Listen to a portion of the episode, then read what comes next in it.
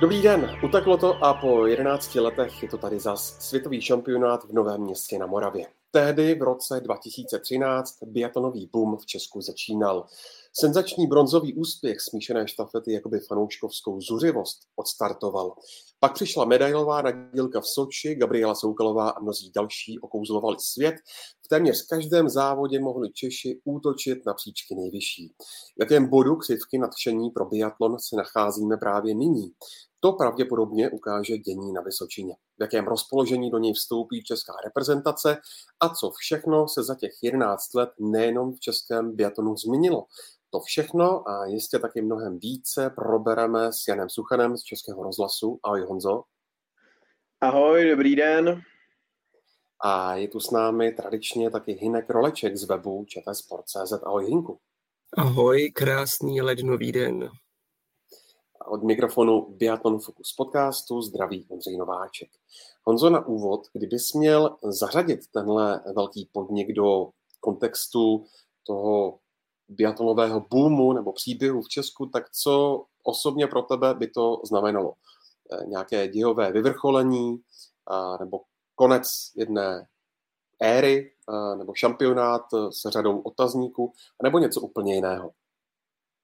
Mě asi zase zahaproval internet, tak se omlouvám, ale naštěstí tu otázku teda znám v textové podobě, takže byť jsem ji neslyšel, tak snad dokážu zareagovat. No já když už jsem ji právě četl, tak jsem si říkal, že asi nejsem úplně taková poetická duše, abych dokázal takhle eh, krásně odpovědět v duchu toho dotazu, ale přemýšlel jsem nad tím a tak jako Nové město 2013 podle mě nakoplo tu generaci kolem uh, Soukalové, Vítkové, Moravce, tak věřím, že to může mít podobný efekt vlastně teď pro Mikisku, Marečka, Voborníkovou a další, protože oni jsou vlastně v podobném věku. Tehdy uh, Soukalové bylo, jestli se nepletu, 23, Vítkové 24, což jsou vlastně uh, podobné hodnoty, jako má ta dnešní generace. Samozřejmě nám z toho trochu vypadává Michal Krčmář, pro kterého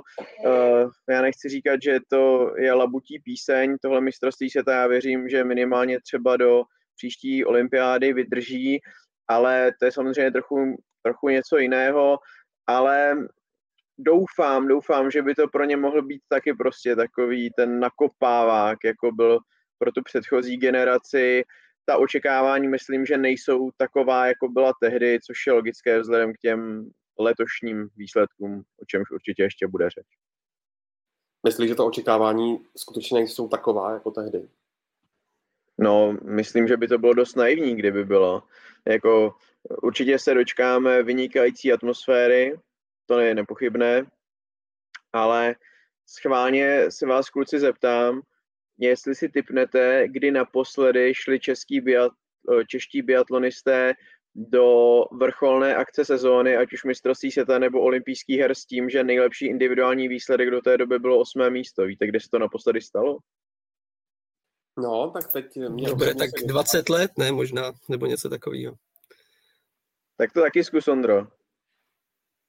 Tak uh, No, tak řeknu rok 2008. Eh, no, eh, jste optimisti, když to takhle nazvu. Ono samozřejmě to není jediný ukazatel, řekněme, který je důležitý, ale eh, vlastně stalo se to naposledy v roce 1995, že Češi neměli lepší než osmé místo v individuálních závodech před velkou akcí Ono samozřejmě někdy to bylo takové, nechci říct nahodilé, ale skoro to byly takové ojedinělé výsledky, to je ten správný výraz, ale zkrátka vždycky Češi měli před velkou akcí alespoň jedno nějaké lepší umístění a kolikrát to byly i, i medaile, zvlášť v těch posledních letech eh, s výjimkou vlastně té sezóny, kdy nakonec eh, Markéta Davidová eh, vyhrála vytrvalostní závod na mistrovství světa. No a vlastně naposledy v roce 2010 chyběl Česku před velkou akcí zástupce v elitní 20 průběžného hodnocení alespoň mezi muži nebo ženami. Takže tahle sezóna je opravdu, um, já nechci říct tragická, nebo, ale prostě pokud se podíváme na ty předchozí, tak prostě podle těchto těch měřítek je, je horší.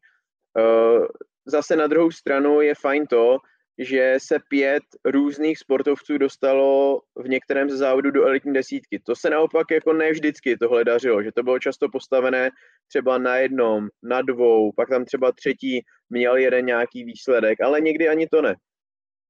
No, takže vlastně jakoby ta šířka uh, lidí, kteří jsou schopni něco zajet, je docela slušná. Ale povedlo se to každému v té, do té desítky jenom jednou v téhle sezóně, tak přece by bylo strašně nerealistické očekávat, že teď eh, najednou prostě budou Češi útočit na medaile. Ono se to může stát, může se to stát a budu rád prostě za hlupáka, eh, když prostě Češi udělají medaily a lidi řeknou, no jo, ten tomu nerozumí, ten prostě jako plácal nesmysly, ale já jenom jako chci to dát do nějakého kontextu a chci varovat před tím, že Češi budou očekávat medailové žně, to přece by neodpovídalo tomu dosavadnímu rytmu té sezóny. Inku, dodáš něco? No, já s tím naprosto souhlasím. Já jsem se třeba díval na srovnání uh, s tím minulým šampionátem. Vlastně uh, tehdy uh, tam už v té sezóně 2012-2013 také byly před tím jako výraznější výsledky. Mm, třikrát se tehdy Gabriela Soukalová dostala na stupně vítězů. Hmm. I Veronika Vítková i Ondřej Moravec tam měl slušné výsledky, štafeta žen tehdy, takže uh, to bylo to daleko výraznější už tehdy a to vlastně uh, se mluvilo o tom, jak uh, to teprve vlastně startuje ten uh, boom, ale když si uvědomíme, že předtím, před touhle generací tam právě byly výrazné výsledky Zdeňka Vítka, Romana Dostála a tak dále a tak dále do minulosti, tak je pravda, že eh, je, je eh, tam vidět jako výrazný posun, co se týče podle mě eh, úrovně nebo konkurence celkové světové za těch poslední, dejme tomu, dvě dekády. Takže i vzhledem k tomu se prosadit jako mezi ty úplně top je podle mě o něco složitější než třeba na přelomu 90. let nebo 0. let. Každopádně eh, eh, Naštěstí je to jako biatlon, kombinace dvou eh, disciplín a i když třeba ten opravdu top výsledek nenastal, tak pořád je tu naděje, že třeba v jednom závodě se něco jako stane, může být nějaké podivné počasí, Eh, může tomu nahrát i jako eh, neúspěch eh, ostatních. To nechci to přivolávat, ale prostě taková je jako někdy realita biatlonových závodů. Takže na rozdíl třeba od klasického běžeckého lyžování, ta šance na to, že se stane něco jako mimořádného v tom biatlonu je podle mě o něco vyšší. Vzhledem k těm předchozím výsledkům, tak Uh, ano, uh, můžeme teď působit jako uh, škarohlídi a uh, že jako nepřející, a to tak jako podle mě vůbec není. Jo? To je třeba prostě to brát uh, podle výsledku realisticky, nějaký odhad a to, že se to potom ve výsledku může povést, to naštěstí je to kouzlo biatlonu. Můžu dát vlastně jeden příklad nebo doklad toho, co říkal Hinek.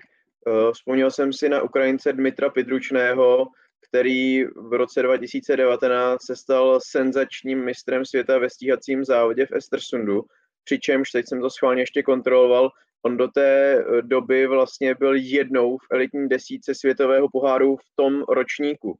Jo, takže to je vlastně podobné jako v případě pěti Čechů téhle zimě. Jo, takže ono se to i jim může povést. Ne, že ne, ale Prostě ta konkurence je obrovská a těch, kteří mají podobné záměry, je prostě celá řada a povede se to jenom zlomku, zlomku z nich. No, každopádně od eh, šéfa českého biatlonu, pana Hamzy, eh, tak nějak průběžně eh, slyšíme o útoku na medaile, nebo dokonce, že medaile bude nebo budou, tak není to podle vás přece jenom takový zbytečný tlak a ušitý byč a nejvíc asi na Markétu Davidovou, kluci? Já jsem si hledal nějaké citace za poslední rok tak eh, si dovolím pár tady citací. V roce 2013 jsme měli jen jednu medaili a věřím, že to určitě překonáme, řekl Jiří Hamza v únoru minulého roku. Třeba před startem této sezóny eh, řekl, nechci jí dostávat pod tlak, ale Markéta Davidová se přesně dostává do toho věku, kdyby mohla být jednou z dominantních tváří světového poháru. Věřím, že stoprocentně uděláme divákům radost na mistrovství světa a uh, takových citací by se dalo asi najít víc. Je, já to chápu z toho pohledu, že za prvé to byla, byly buď věty z minulého roku nebo před startem sezóny, takže přesně ty výsledky a okolnosti, které máme dnes, tak známé nebyly. A chápu samozřejmě to, že se Jiří se snaží nalákat eh, a vyvolat nějaké, jakoby, mm, eh, nějakou vlnu nadšení eh, pro, pro to, aby, aby mm, fanoušci podporovali český tým. To je naprosto pochopitelné a je naprosto pochopitelné, že meta jako medaile Eh, Ceníkov je jasná, viditelná, do, dobře komunikovatelná, že eh, kdyby se vyhlašovaly po minulých úspěšných letech útoky na první desítku, tak by to určitě neznělo tak eh, dobře. Ale prostě je potřeba vidět to v těch konturách těch skutečných, skutečných výsledků. A takhle, já to třeba vnímám tak, že pro mě osobně eh, jakýkoliv výkon eh, biatlonistů nad eh, nějaký jako průměr této sezóny, když dobře prostě zastřílí, bude patrné, že prostě na těch lyžích servis proběhnul dobře, udělali maximum a dostanou se někam k první desíce, tak to třeba jako budu považovat za obrovský úspěch a není pro mě ta hranice toho, jestli za to bude zrovna brát medaily ten dotyčný nebo ne, tak to jako nejpodstatnější. Jo. Vždycky je to podle mě potřeba brát jakoby s nějakýma hranicema možného pro, pro ty dané závodníky.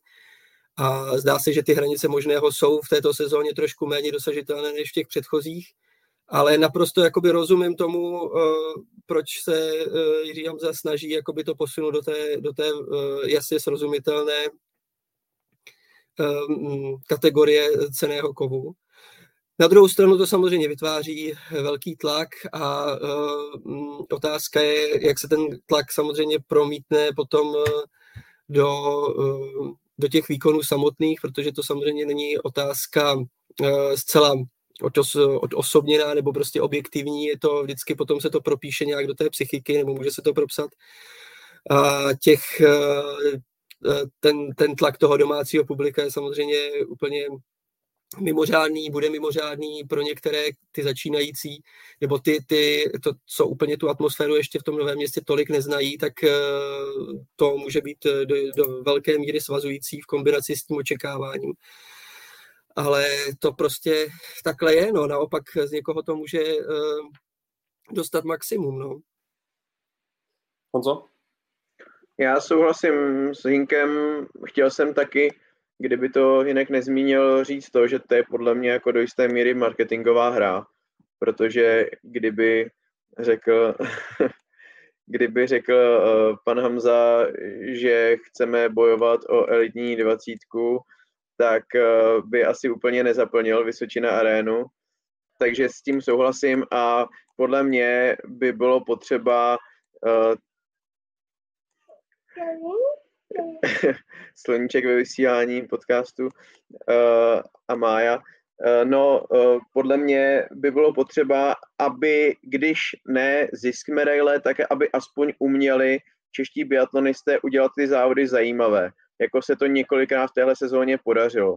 Ať už to bylo třeba ve štafetách, nebo dejme tomu Markéta Davidová a její stíhačka v Rupoldingu, kde se vyškrábala o desítky míst vzhůru a bojovala vlastně um, do poslední střelby aspoň o elitní desítku, nebo možná i v závěrečném okruhu, tak prostě kdyby něčím takovým ty závody prostě byly zajímavé, aby tam český fanoušek, ať už na tribuně, ať už v televizi nebo u rozhlasového přijímače, měl nějakou tu linku, proč to pro ně je zajímavé, nejenom kvůli Johannesi B. a záplavě Noru, a nebo nějakým francouzsko-německo-norským soubojům mezi dámami nebo švédským. Jo, prostě, aby, aby tam byl důvod se tomu věnovat, no. Protože pokud by ani to nebylo, tak uh, by to bylo smutné vlastně pro celý český biatlon i pro nás jako novináře, protože pochopitelně i pro nás ty české úspěchy jsou uh, bonusem a jsou potřeba, protože prostě no, psát pořád nebo mluvit nebo vysílat to, že Češi byli ve třetí, ve čtvrté desítce, tak to si asi nepřeje nikdo z nás. No. Mm, zatím ještě bych doplnil, mám pocit, že vlastně eh, pod eh, Jiřím Hamzou eh, český biatlon vždycky měl na těch velkých akcích nebo v těch důležitých momentech i trochu štěstí. Jo. Je to takové, když se podíváme zpětně, úplně ten symbolický bronzet v prvním závodě na minulém šampionátu, potom pochopitelně Soči, potom třeba to velké vítězství Gabriely Soukalové, nebo tehdy Koukalové v, v Novém eh, městě hm, na konci roku 2016. Jo, potom třeba i ty trochu nečekané eh, dvě medaile v Pyeongchangu, eh, kdy vlastně při neúčasti Gabriely Soukalové nebo tehdy Koukalové hm, ty očekávání taky byly takové jako jakože úplně ne eh, stoprocentní a přesto, přesto vlastně to velký úspěch se dostavil. Nebo třeba triumf Markety Davidové na mistrovství světa v pokluce, takže eh, vždycky v nějaký ten moment, eh, který byl buď důležitý, nebo, nebo prostě trochu takové nečekané to bylo. Ehm, takže mám pocit, že tohleto štěstí, které krmilo ten boom v Česku, vždycky přišlo v pravý čas, tak doufejme, že přijde i tentokrát. Já si zase teda vybavím několik momentů neúplně dvakrát šťastných. Eh, Markéta Davidová na minulé olympiádě, v jednom případě jednu ránu od zlata, v dalším případě jednu ránu od medaile. Michal Schlesinger třeba Kontiolachty 2015 v naprosto neskutečné běžecké formě, možná životní a také vlastně několikrát si to odstřelil, třeba jednou ranou mimo, v několika závodech, on tam měl několik výsledků v elitní desítce, fakt tehdy na tom byl neskutečně dobře a nevyšlo mu to. K tomu bychom mohli přidat, jasně to už jsme ne jednu ránu, ale víc, ale byl to třeba zase případ toho, kdy ten závod prostě byl zajímavý něčím a tohle bych si aspoň přál, Mikuláš Karlík dvakrát na minulé olympiádě střílel vlastně o medaily a na poslední položce on tam v jednom případě určitě nechal tři, v tom druhém si úplně nejsem jistý, ale, ale jo, vlastně as, nechtěl bych dávat rovnítko mezi eh, české úspěchy a štěstí. Určitě prostě štěstí v biatlonu potřebujete, ale vybavím si, a teď jsem je zmínil i několik případů, kdy prostě to štěstí až tak českým biatlonistům nepřálo, tak kež by se to zase překlopilo na tu, na tu příjemnější stranu. Kluci, co říkáte na českou nominaci? Ta čekala na uzávěrku až eh, potom na mistrovství Evropy eh, na Slovensku. Z českého pohledu se ten šampionát eh, příliš nepovedl. Tak mě zajímá, Honzo, jak vidíš to rozhodnutí, ať už Michala Málka, tak i Gila Jelanda, že u mužů figuruje třeba Vítislav Hornik, a ještě se vlastně čeká na uh, Ibu Cup, který teď uh, se pojede ve čtvrtek a uh, v sobotu v Arbru, kdyby bylo potřeba nebo chtěli trenéři donominovat ještě jednoho závodníka. U žen zase dostala Kristýna Otcovská přednost před Terezou Vinklárkovou. Tak co ty na to?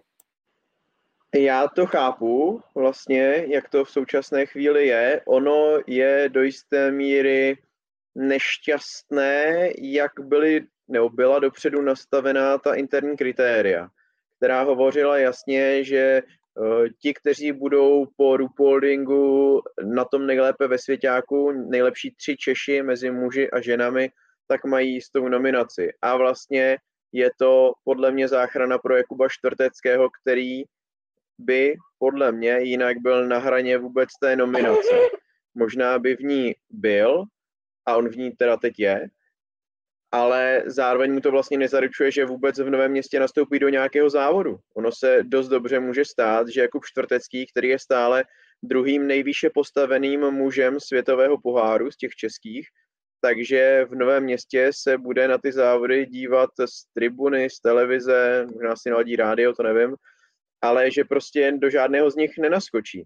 No a tohle myslím, že je i vlastně jeden z těch důvodů současné situace. Možná neúplně šikovně jsem začal muži, protože mezi ženami je ta situace naprosto přehledná. Tam prostě Markéta Davidová, Tereza Voborníková, Jessica Jislová a Lucie Charvátová nastoupí do všech závodů, pokud budou zdravé a pokud na tom budou dobře s formou a se silami. To je naprosto nespochybnitelné. A Kristýna Otcovská uh, bude v podstatě náhradnice. Bude na místě, kdyby se právě někomu něco přihodilo, a je to vlastně hodně pozoruhodný příběh. Ona ještě nikdy nestartovala ani ve světovém poháru a najednou bude na domácí mistrovství světa vlastně z českého pohledu se dá říct vrcholu za poslední roky. Nesnad, že by ty předchozí šampionáty nebyly důležité nebo olympijské hry, ale myslím, že k tomuhle se spousta vlastně závodníků upínala. Umím si představit, že taková Tereza Vinkárková si snila o tom, že bude v Novém městě, byť by tam třeba nemusela závodit, nevím, nemluvil jsem o tom s ní, ale umím si představit, že to tak je. No ale zkrátka Kristýna Ocovská byla jasně nejlepší česká žena eh, v Oserblí na mistrovství Evropy. Sice nebyla nejlepší v tom vytrvalostním závodě, ale jinak vlastně ukázala i stabilní střelbu. Eh, třeba v těch štafetách nebo v té štafetě.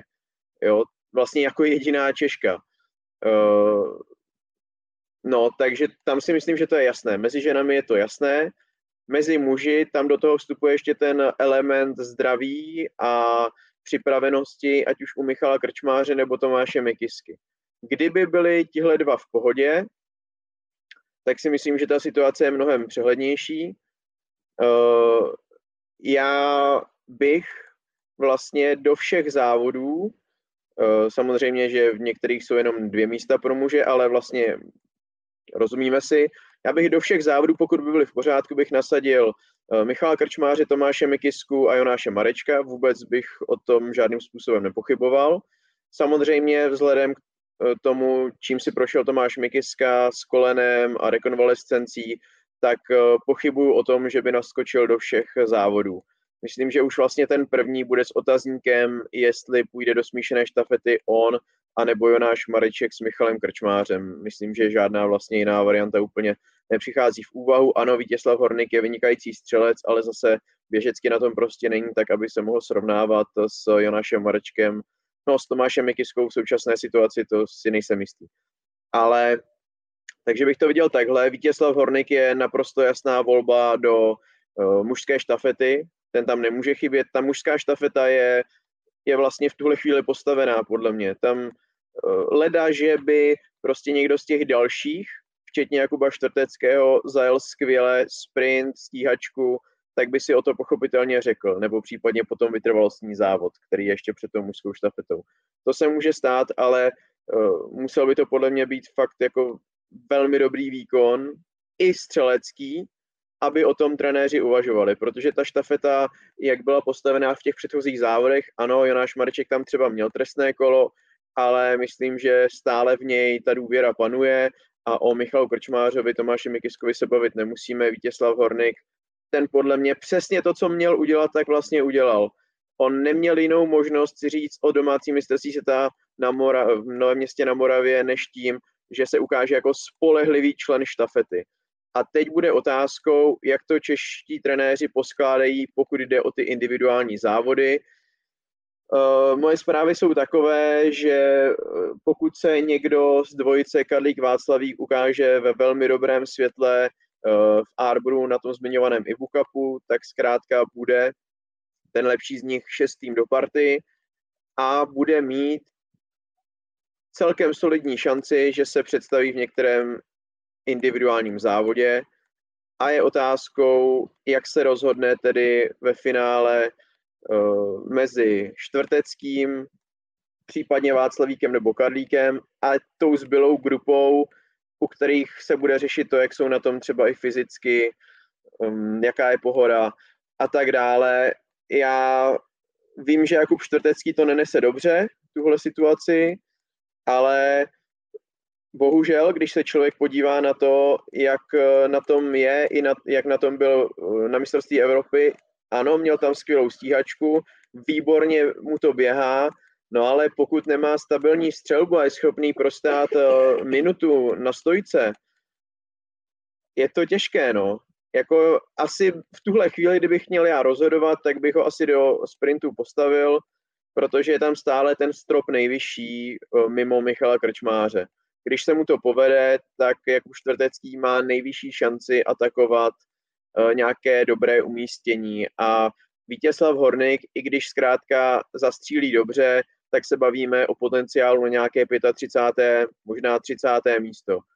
Jakub Čtvrtecký, pokud zastřílí dobře, může klidně atakovat desítku, což samozřejmě by bylo za předpokladu čisté střelby, což je nerealistické. Ale i třeba s jednou se dvěma chybami ho můžeme někde kolem dvacítky, třicítky najít, takže bych asi se klonil k tomu po něm sáhnout, případně pokud se ukáže Adam Václavík nebo Mikuláš Karlík, tak neměl bych s tím problém a Vítězslava Horniga bych třeba pošetřil na dlouhý závod a na tu mužskou štafetu. No. Ale vlastně na jednu stranu to nezávidím českým trenérům, protože těch jako mužským těch možností je celá spousta. Na druhou stranu zase jsou to docela příjemné starosti, když jako máte z koho vybírat.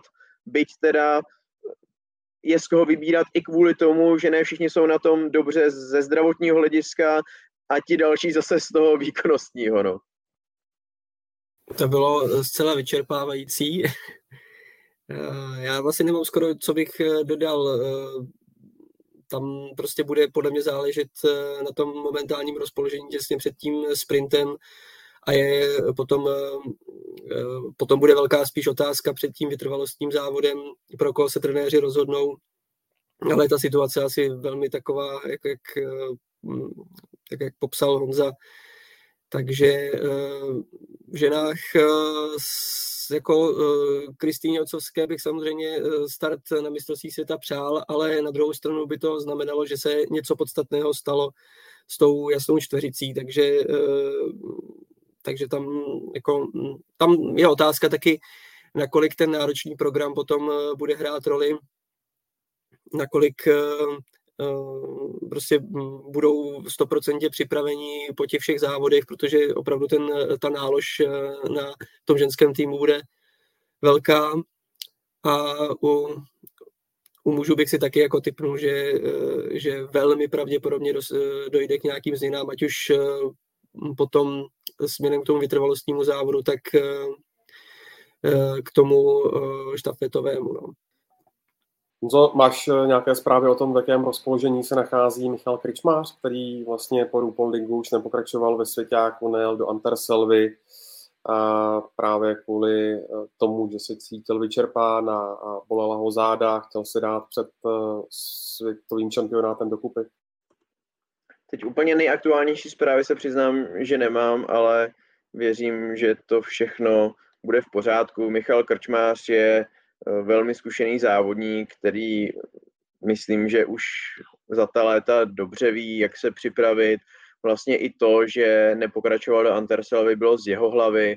On sám prostě pochopil, že to k tomu není, že si potřebuje možná i trochu odfrknout, eh, potrénovat, než eh, jet do vysoké nadmorské výšky v Anterselvě a tam závodit.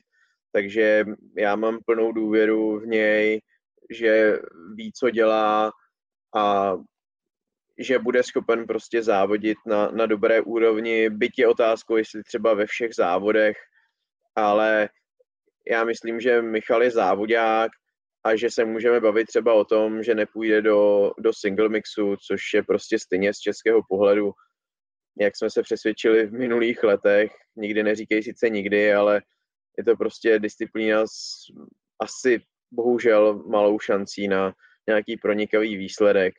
Takže asi to nikdo neřekne dopředu, eh, nebyla by to úplně nejlepší pozvánka na koupě lístků na ten den, ale já bych se vůbec nedivil, kdyby to dopadlo. Ne snad, že by měla nastoupit Kristýna Ocovská, ale prostě, že tam dojde na nějakou druhou, třetí, možná čtvrtou volbu, ať už mezi muži, tak mezi ženami. Třeba tohle je prostě závod, který by mohl celkem svědčit Vítězslavu Hornigovi, který i vlastně v Anterselvě zajel velice slušně ten single mix a takže to třeba může být uh, disciplína, do které Michal Krčmář nepůjde, ale jinak, jinak si myslím, pokud bude v pořádku, doufejme, že ano, že ty ostatní závody objede a doufejme, že i závod s hromadným startem, protože to by bylo z mého pohledu vlastně to nejsmutnější, kdyby ty závěrečné masáky byly bez české účasti. A ono se to může stát, protože Česko nemá aktuálně ani muže, ani ženu v top 15, která má zajištěný ten start, ale zase jako vejít se do eh, té 15 z mistrovství světa, to, to je jako splnitelný úkol. To by museli Češi zažít opravdu hrůzostrašný šampionát, aby se tam aspoň jeden a jeden nedostal. No. Mezi muži bohužel je dost možné, že to bude prostě jenom na Michalu Krčmářovi, no, protože uh, jak ta sezóna aktuálně běží, tak tam není nikdo, u kterého by byla nějaká opravdu velká naděje na to, že se vejde dvakrát do dvacítky, což tak zhruba většinou bývá kolem dvou výsledků eh, do dvacítky, aby člověk jel na té velké akci masák. No. Tak uh, Mezi ženami si myslím, že se to stane, že to může být klidně dvoj, trojnásobné české zastoupení. Kež by bylo čtyřnásobné, to by bylo úplně perfektní, ale mezi ženami o toho velkou obavu nemám, ale mezi muži se obávám, že se to klidně stát může. No. Navíc ještě eh, k tomu musíme přičíst, že na těch závodech eh, platí určitá omezení oproti světovému poháru, to znamená, že že tam je nějaké redukované pořadí a potom dostat se eh, do té dvacítky třeba dvakrát je o něco možná snažší než eh, v tom světovém poháru. A vlastně většinou to bývá takový ten boj neviditelný už od prvního závodu, protože rozhodující je v tomhle tom sprint, protože když ten se zajede dobře, tak je velký předpoklad, že i ta stíhačka nedopadne úplně špatně. No a když se to nepovede ten sprint, a nějak zázračně stíhačka, tak pak už je jenom jedna šance u vytrvalostního závodu a to eh, tam už každá ráda, každá rána minuta eh, a sázet na to, že se musí za, každý, za každých okolností udělat výsledek právě v nejdelším závodě, to může být i dost stresující, takže ten boj o ten masák, ten bude klíčový už vlastně hned v pátek nebo v sobotu. Kdybyste kluci měli říci disciplínu, ve které je šance na uh, hezký český pronikavý výsledek, tak která by to byla, Honzo? Že ty si chtěl říct na medaili? Můžeme to klidně nechat spíš u toho pronikavého výsledku. No tak uh, největší naděje na pronikavý uh, výsledek lomeno medaily podle mě je eh, ve štafetách. Eh, a vlastně kromě single mixu ve všech třech zbývajících, ale pokud opravdu pronikavým výsledkem myslíme medaily, tak si myslím, že opravdu jako Rád bych se mýlil, ale bojím se, že ty štafety jsou opravdu jedinou, nebo ne jedinou, to je asi špatný, špatný výraz, ale největší nadějí na ten výsledek, ale bude potřeba k tomu opravdu dobrá střelba. Ne, ne průměrná, ale dobrá, jako předvedli Češi třeba na mistrovství světa v Anterselvě, kde získali bronz eh, ve smíšené štafetě díky tomu, že jenom dvakrát dobíjeli. Dvakrát vlastně dohromady dobíjeli, tak s něčím takovým by mohla i ta medaile klapnout, protože si myslím, že vlastně ani ženská štafeta, ani mužská štafeta, ani ten mix, že na tom prostě nejsou špatně, že máme dobré závodníky, kteří jsou schopni to zajet slušně. A samozřejmě prostě, eh, když nečelíte tak jako v individuálních závodech pěti norům, ale jenom jednomu norskému týmu, tak je to rázem o něčem jiném. No a pokud se bavíme o individuálních závodech, tak eh, s těmi pronikavými šancemi směřujeme na ženy. To si nebudeme nalhávat, že můžeme mířit na muže, byť samozřejmě pokud by, dejme tomu, Michal Krčmář zastřílel za nula vytrvalostní závod, tak by se to stát mohlo, ale Michal Krčmář v téhle sezóně nezažil žádný bezchybný střelecký závod. Uh, no a mezi ženami může se to stát vlastně jako v jakémkoliv závodě. Bohužel je smůla taková, že Markétě Davidové se v podstatě nepovedl žádný sprint ve světovém poháru a od toho se přesně, jak to říkal i Hinek, už odvíjí hned ta stíhačka. Ty vlastně několikrát měla povedené, v podstatě téměř všechny ty stíhačky měla povedené, ale protože startovala dvě minuty po vítězce sprintu, tak už se s tím těžko dalo něco dělat. Takže je potřeba když ne ten pronikavý výsledek zajet ve sprintu, tak minimálně na něj do nějaké míry založit. No a potom Jessica Jislová velice dobře střílí, pokud by dokázala dát třeba nulu ve vytrvalostním závodě, může z toho být zase desítka.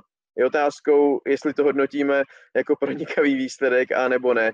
U té medaile ta podle mě ve v závodech jednotlivkyň i jednotlivců vysí strašně vysoko pro Česko. Já s tím naprosto souhlasím. No. Ty týmové závody jsou, vlastně už to i naznačil ta, ty odvážné predikce Mezinárodní biatlonové unie před sezonou, které také mm, odhadovaly možný úspěch třeba smíšené štafety nebo dokonce štafety mužů. Uh, a to i vzhledem asi k výsledku z minulého šampionátu. Um, tam, když se podaří uh, opravdu ta střelba, tak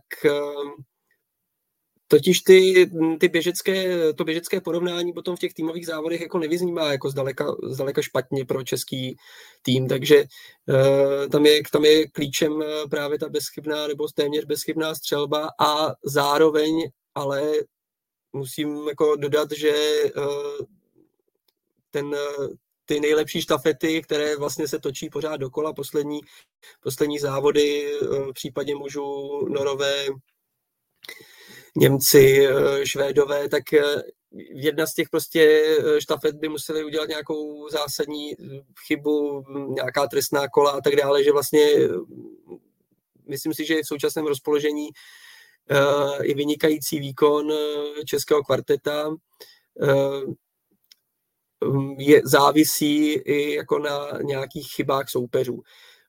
V případě, v případě Norů by ty, těch problémů a chyb muselo být ještě možná víc, ale když se podíváme na ty, na ty odstupy třeba, když v Obrofu eh, bylo kvarteto šesté, tak eh, ten odstup na, ty, na tu první třeba trojku bylo jako mm, propastné, jo, takže eh, byl propastný ten rozdíl. Takže jako musí, to, musí se prostě víc věcí sejít a asi v současné formě nezáleží jen na výkonnosti eh, českých závodníků a závodnic, ale i na výkonnosti těch ostatních, což eh, možná v minulosti ne takhle vždycky bývalo. Ještě kluci, když propojíme minulost a současnost, tak dá se najít něco, co tyhle dva domácí eh, šampionáty propojuje napříč vlastně více než tou dekádou. Mě třeba napadají jména právě jako Jiří Hamza nebo Michal Kričmář, ale Hinku, ty toho asi budeš mít eh, v zásobě s tím mnohem více. Je to vlastně mm, mm, jakoby kontinuální jeden, eh, nerad používám to slovo příběh, ale eh, prostě je to nějaká mm, jedna táhnoucí se linie, etapa, která vlastně se tak nějak jako propisuje. Nemám v zásobě teď jako dalších x jmen, který bych tady tahal, to zase úplně ne, ale Určitě bych eh, v této souvislosti i vzpomněl na uh, osobnost, která tady bohužel už eh, ten další šampionát nezažije, což je Václav Fiřtík, který vlastně stál u, u, nebojím se říct toho zrodu vlastně té, toho, toho boomu, a který bohužel záhy po olympiádě v Soči zemřel. Ale byla to jedna z, takových těch hlavních osobností toho šampionátu v roce 2013. Každopádně to, že už skončila všechna ta vlastně velká jména jako těch, těch účastníků přímých závodní, závodnických účastníků toho minulého šampionátu s výjimkou tedy Michale Krčmáře, tak to neznamená, že by se to nepropisovalo kontinuálně i do té, do té současné generace, protože prostě spousta těch závodníků třeba spolupracuje s tím týmem, nebo se pohybuje kolem týmu, nebo, nebo uh, třeba Ondra Moravec je kolega z České televize, který to bude nějak přibližovat divákům, uh, nebo Gabriela Soukalová. Takže uh, prostě je tam cítit, že ta parta, která tu byla, tak určitě předává ty své zkušenosti a navazuje to uh, v té práci uh, pořád není to prostě přerušená, přerušená linie.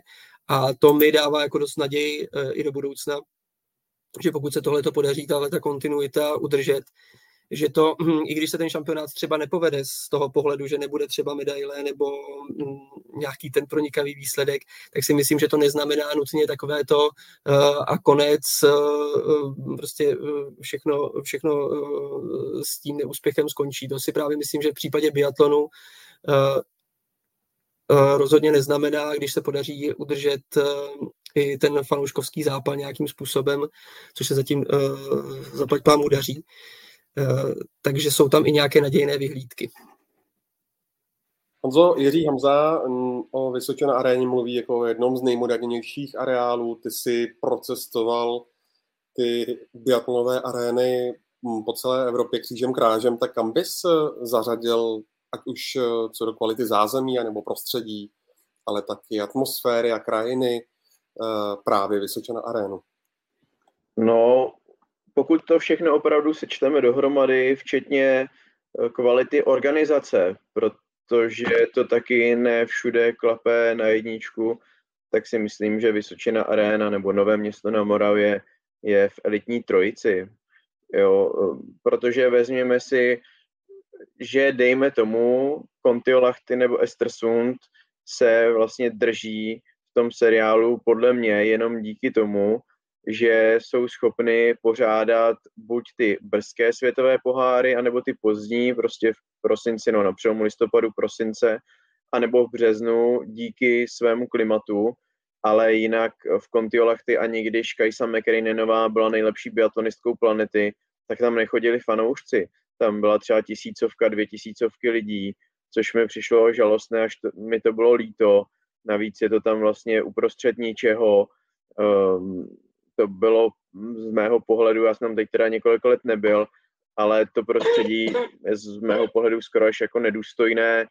Uh, potom Oberhof, tam naopak atmosféra je velmi dobrá, uh, řekl bych skvělá, ale zase ta organizace pokulhává, Eh, kolikrát už tam byly trable se sněhem, že ho bylo buď to moc nebo málo a to prostředí je takové trochu nehostinné, rozlehlé, eh, vlastně že z nějakých 70. 80. let. Eh, takže každý vlastně ten areál z mého pohledu má nějaké trochu mouchy, myslím, že třeba Rupolding, ten jich má asi celkem málo, nebo Anterselva patří taky mezi populární Eh, střediska, ale jinak bychom, myslím, vlastně možná ještě Hochfelcen je takový vlastně stabilní, eh, v pořádku, ale zase jo, nemůže se měřit eh, s novým městem, pokud jde o tu atmosféru, ale jinak vlastně skoro u každého toho střediska asi nějaké trochu mouchy najdeme. Eh, já mám třeba rád eh, Oslo, to je prostě ikonické místo eh, na Holmenkollenu, nádherné, ale taky prostě tam jako těch fanoušků na biatlonové závody nechodí tolik jako na ty v klasickém lyžování. Jo, ne, ne, pro boha nemyslím to tak, že by Oslo nemělo pořád biatlonové světové poháry, je to pořád ta špička. ale pokud prostě porovnávám ty nejlepší uh, areály na okruhu, tak, uh, tak Nové město určitě patří do elitní trojky, dokonce bych možná řekl v kontextu těch posledních let, že bude možná tím nejlepším. A teď zase udělal vlastně další krok k tomu, aby to takhle platilo i dál, že se zlepšilo to zázemí, které asi trochu pokulhávalo, si přiznejme, v porovnání s těmi dalšími areály, třeba právě i z pohledu nějakého, um, jak se tomu říká, sociální zázemí, no prostě záchody třeba pro fanoušky uh, a tak. Takže tohle se taky posune a Nové město potřebuje, myslím, další povedené mistrovství světa, aby si upevnilo tu svou pozici.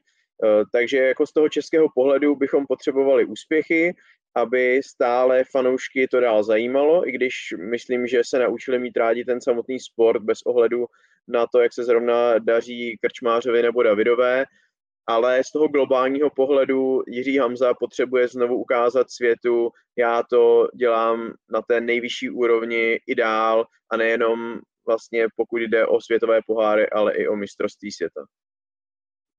No, já jsem chtěl jenom doplnit, že asi nepochybuji o tom, že eh, třeba co se týče té atmosféry, že to opravdu zase bude eh, šampionát, který uh, jako natchne uh, možná i jako nebiatlonové fanoušky.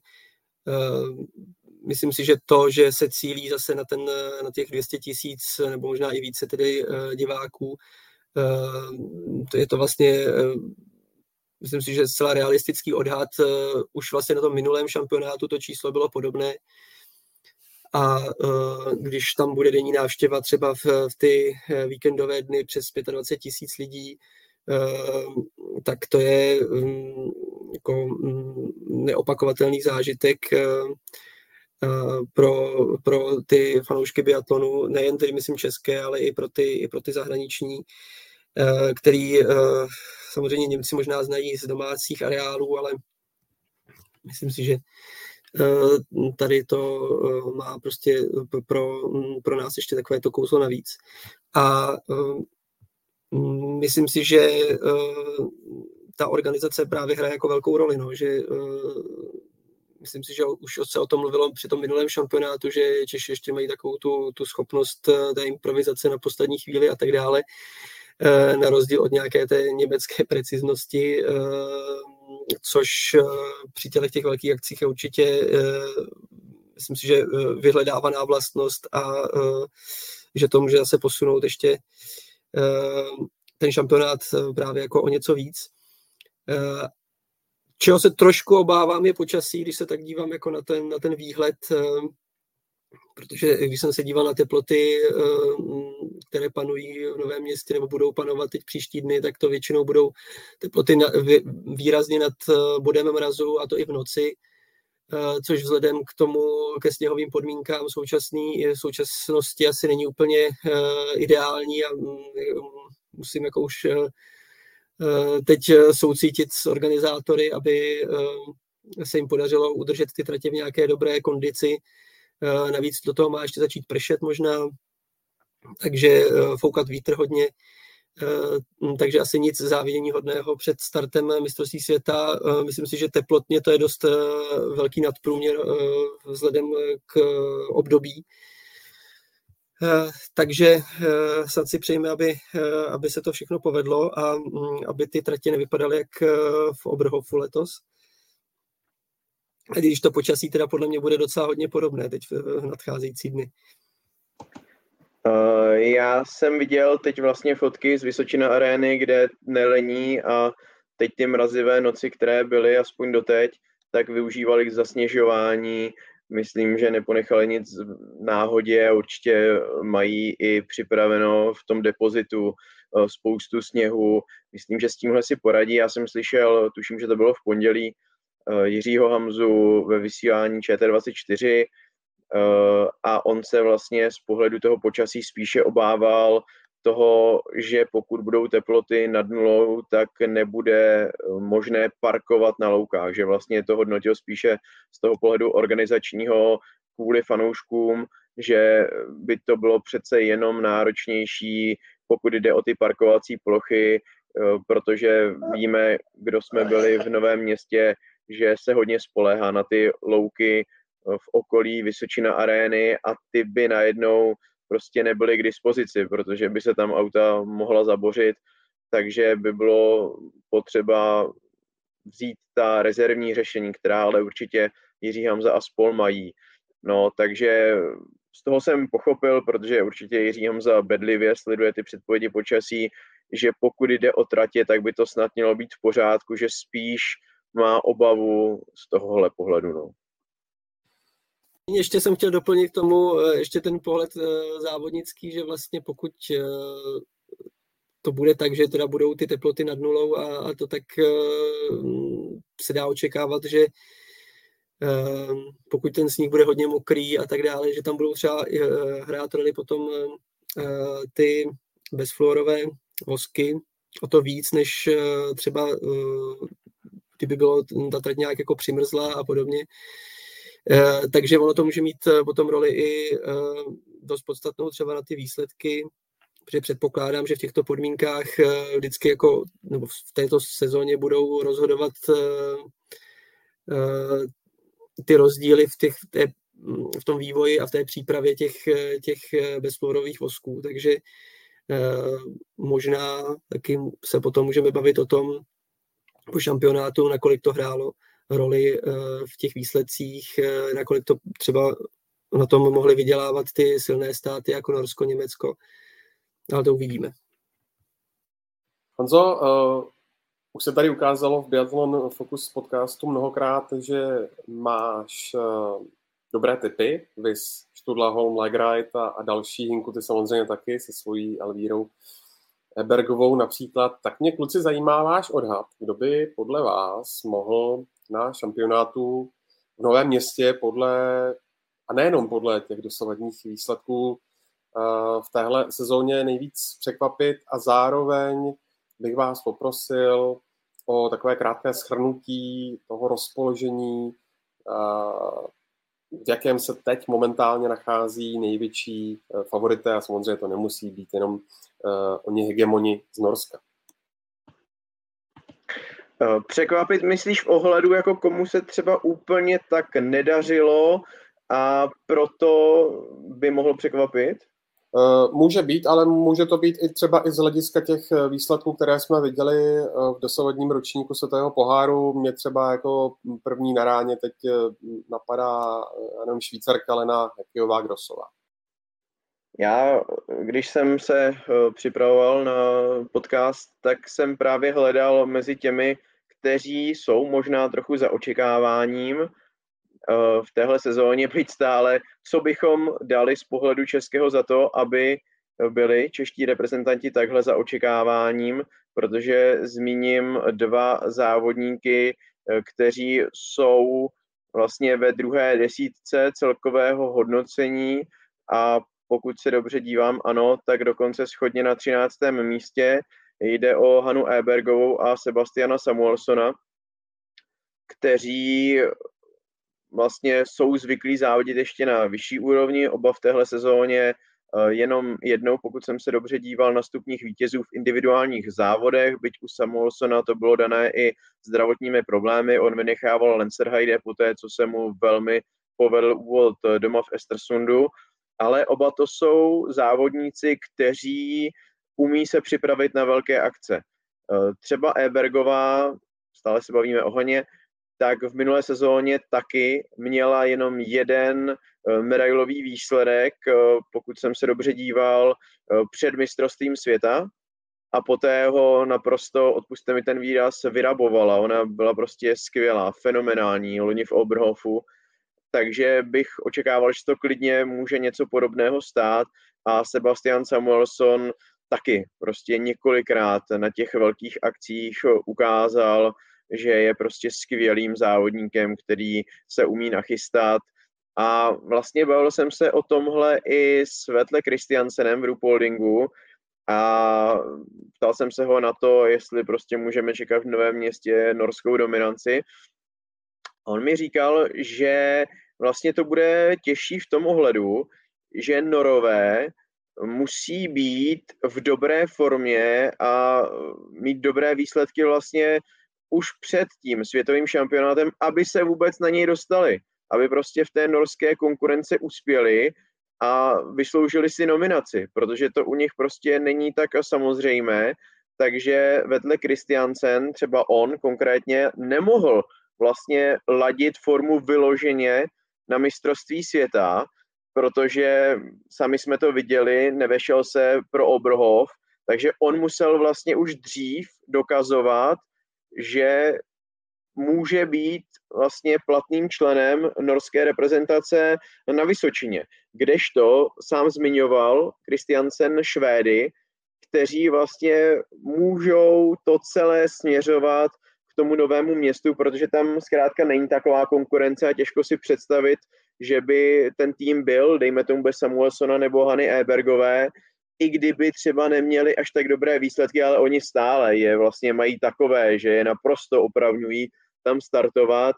No a vlastně tohle mi přijde, že je docela smysluplná myšlenka, smysluplný názor, že to takhle klidně může být, takže pokud bych si měl typnout na někoho, kdo teď tedy pravidelně neatakoval stupně vítězů a mohlo by se tak dít v Novém městě na Moravě, tak bych ukázal na Samuelsona a Hnou Ebergovi. No, eh, já možná doplním eh, takový typ, jak si použil tedy eh, švédská jména, tak já zmíním tedy Itali.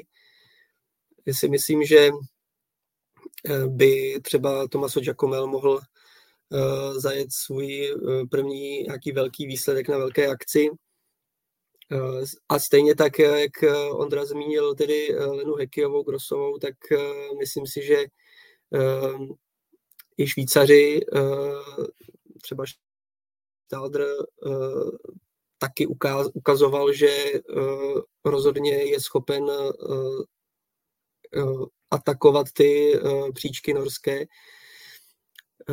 Takže z mého pohledu Italové, Švýcaři by mohli si odvést nějaké dílčí úspěchy, ale myslím si, že to stále bude v součtu, eh, řekl bych, norský šampionát.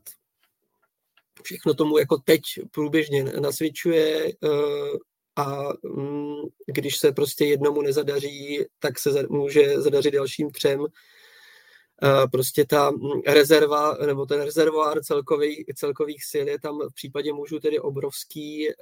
V případě žen ehm, já bych si třeba taky vsadil na to, že ten šampionát může patřit Ingrid Landmark Tandrevoldové. Už jenom z toho důvodu, že v minulosti nám prostě Norové mnohokrát ukázali, že, nebo Norky, že se dokážou prostě výborně připravit na vrchol sezóny a připomeňme si, že by to bylo vlastně i takové, taková ta černá, červená linie zase s tím minulým šampionátem na Vysočině, kdy uh, Norové dominovali hlavně zásluhou Tory Bergerové a uh, Emil Hekle Svensena. Takže si myslím, že i z hlediska tohoto, této kontinuity opět by uh, to nějak spolu pasovalo. Ale to je spíš taková historická náhoda, potom by to třeba mohla být. Já jsem ještě zvědavý na Justin Bresázovou Bušetovou, kterou jsem tady zase naše chrám Peříčka zmiňoval eh, vlastně před sezónou, že po té mateřské pauze ji očekávám vysoko a ono se tak děje a tak jsem zvědavý, jestli prostě to dokáže potvrdit i na mistrovství světa. Teď po novém roce ta forma jí šla trochu dolů, tak je otázkou, jestli Um, to je do jisté míry, že se prostě bude soustředit teď na mistrovství světa, nebo jestli to až tak plánované uh, nebylo, ale na tu jsem zvědavý a v těch kontaktních závodech ukazuje Simonová, že umí být fakt skvělá a tak uh, taky mě zajímá, jestli to potvrdí i v Novém městě na Moravě. Kluci, poslední uh, věc. Šampionát v Novém městě se koná vlastně uprostřed olympijského cyklu a tak je dost eh, dobře pravděpodobné, že na konci téhle sezóny dojde taky na řadu odchodů a loučení, tak eh, koho bychom podle vás měli ještě eh, obzvlášť sledovat, dokud, dokud bojuje na tratích a na střelnici, než s biatlonem skončí, Honzo? Tak hodně se teď mluví o Doroté Vírerové a není se vlastně co divit, protože ono jí to prostě a jednoduše nejde. No. V téhle sezóně uh, já teď vlastně se jí snažím tady najít ve světovém poháru, no 28. pozice celkově, i když je to i kvůli vynechaným eh, závodům, um, ale no prostě střelecky pořád velmi dobré, průměr 92%, což je skoro, až bych řekl skvělé, nebo je to skvělé, ale běžecky už to prostě není ta výredová, na kterou jsme byli zvyklí, ale no, kolik, kolik je jí let, ještě se teda podívám, Dorotě Výredové, 30, 33, bude jí 34 v únoru, no. Ale jako zase na druhou stranu předpokládám, že lákadlo olympiády doma v Anterselvě za dva roky je obrovské, no.